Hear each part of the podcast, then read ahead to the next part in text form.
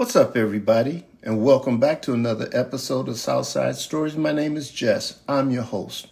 And the purpose of the podcast is to put a smile on your face and joy in your heart. And I truly appreciate you for listening. I give all glory to God for allowing me to make this podcast. Finding Home, my Wiley College story. Receiving an acceptance letter instantly changed my bored mindset into the most exciting moments of my life. After five years, I graduated from high school, but without any concrete goals or plans. My two best friends, Ahmed and Norwood, who graduated on time in the year before me, were already on their path toward achieving their goals. Sadly, Other than graduating, my major concern was my girlfriend because she too was university bound.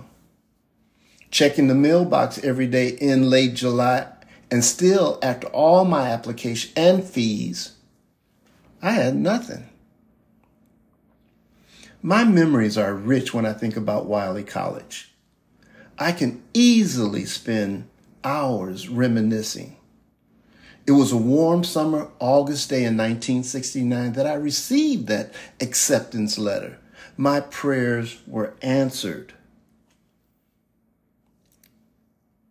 God intervened in my life one day when walking home from school. Seeing a man on the corner from afar, I would learn his name as Mr. Johnson. He was talking to kids. My curiosity placed me in such close proximity that as I passed him, he could easily speak to me. He asked, Son, you want to go to college? Probably showing no hesitation, I said yes. He told me about Wiley College while giving, giving me some printed information on how to contact the school though the rest is history, it was God answering prayers, answering my prayers. Seated by the window aboard a train that was headed to Marshall, Texas, the smile on my mother's face showed her happiness, yet the hand over her heart showed her concern. I was her baby, and as I think about it now, my leaving probably had a greater effect on her. God, I'm sure, was answering her prayers too. And as the train pulled away from the station, we, my mother, my sister, and I, were losing our struggle to hold back our tears. I'm sure my father was filled with emotion too, but he just silently wished me well. He didn't even wave. My dad worked hard growing up, the eldest son of a sharecropper.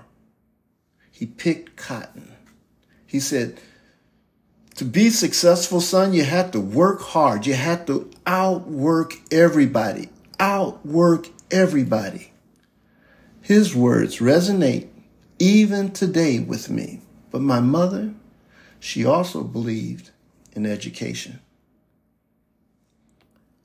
Years before we took a trip to Los Angeles aboard Santa Fe's El Capitan. Cross country from a train's window was like sitting in the front seat at the movies. Westward to Los Angeles was carved through and around mountains.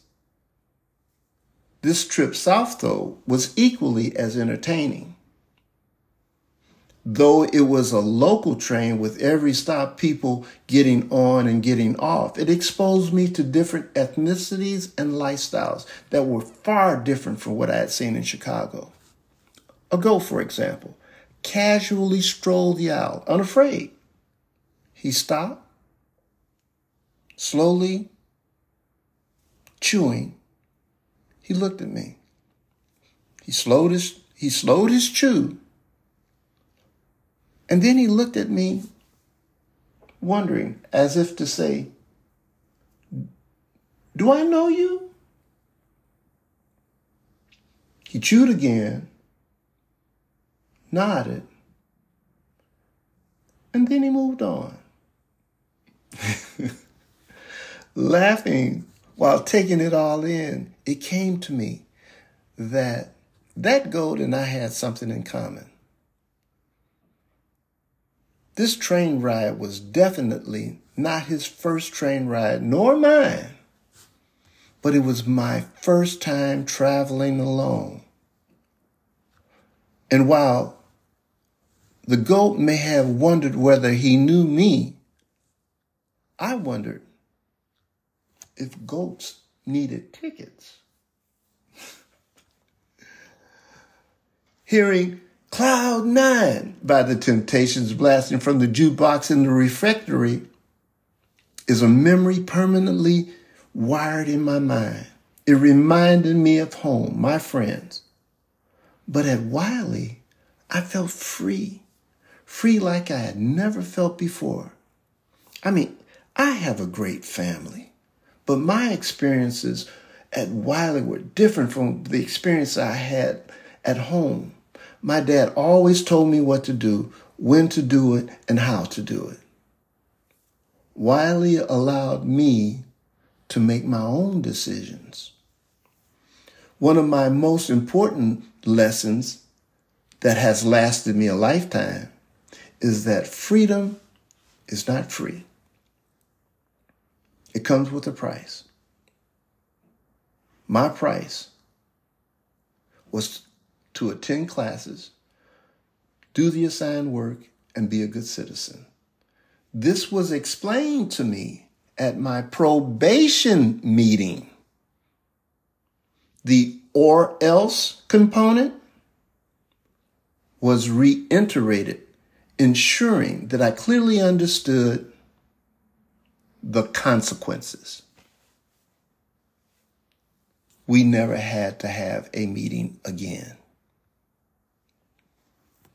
Slowly acclimating into campus life, I wanted to know more about Wiley. Some information came by word of, word of mouth, while some came from touring the library, where a lot of Wiley's photographs and trophies are on display. William Porter from Marshall, and he lived right across the street from Cole Hall, where I was staying, became my friend. And our friendship was seamless from the very start. We shared many good times, and then we went on seminary recruitment tours. Oh, we had a ball. His knowledge of Wiley and Marshall was excellent, which helped me to better understand my professors, college life, and even Marshall.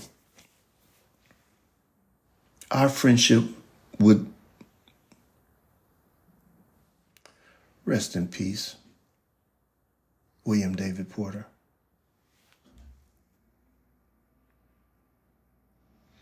But how did Wiley get here? The British philosopher James Allen said in his book, As a Man Thinketh, Everything that has ever been created by man began first with a single thought. Wiley's gestation into existence was relatively short. Established just 87 years after the signing of the U.S. Constitution, thereby making Wiley College an integral part of the fabric of America, a beacon for other colleges and HBCUs, historically black colleges and universities. The annual pilgrimage to Wiley by its alumni happens twice Founders Day and Homecoming. And it's a great time to meet fellow alums, renew old friendships, handle alumni business, laugh, reflect, enjoy a basketball game, and even mourn. We'll eat well and for sure party. And this year is special. Wiley turns 150. My friend Norwood, not an alum, but a good friend, reminds me regularly that we are all here by God's loving grace. And with all respect, I wanted more tangible evidence of God's loving grace. If possible, from a more historical perspective for the story. Is there such a thing as a blueprint? Well, my curiosity led me to the other evidence I was seeking. Cheyney State University in Pennsylvania, the HBCU blueprint. Its founder, a Quaker, donated the land, built the school to educate young slaves. When he rec- then he recruited fellow Quakers to commit to keeping its doors open. Cheyney State University became a part of the Pennsylvania State University system in 1983, although it was originally founded in 1837 as the uh, as the African Institute. It's had several names since, but it's still the first black university. It is truly God's loving grace that they have endured. Think about the message that Cheyney State University sent out into the world, defying the spoken and written laws of the South that mandated and were enforced that blacks and slaves remain uneducated. When I say blacks, I mean freed blacks. The consequences for such actions and betrayals being death for both the student and the teacher. Courageous people performing outstanding feats of bravery in the face of danger breathe hope, hope into the hearts and minds of many. Cheyney State University not only demonstrates a fierce determination to survive, but it also symbolizes the power of love. So, what's an HBCU? An HBCU is an institution that was established prior to 1964. Its mission was to educate blacks in times of segregation. Research shows the number of HBCUs being between 99 to 107 colleges in the United States. And it was clear that the breath of love flowed through the hearts and minds of Bishop Isaac Wiley and the Methodist Episcopal Church, for their compassion to educate was undying.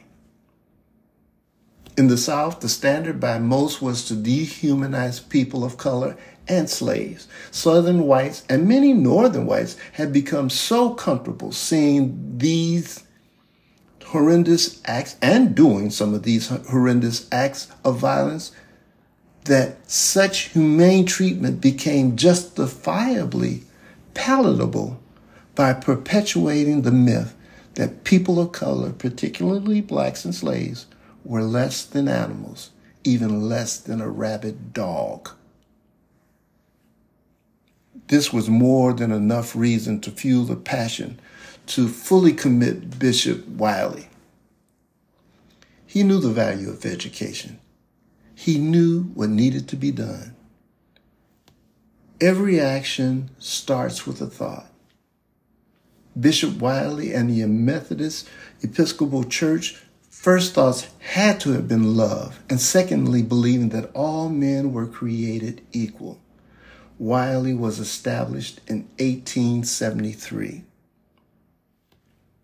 Wiley University's survival depended on the government's assistance. Still, by 1888, buildings were built and enrollment soared to 160 students, thereby becoming the first black college west of the Mississippi. But Wiley needed help.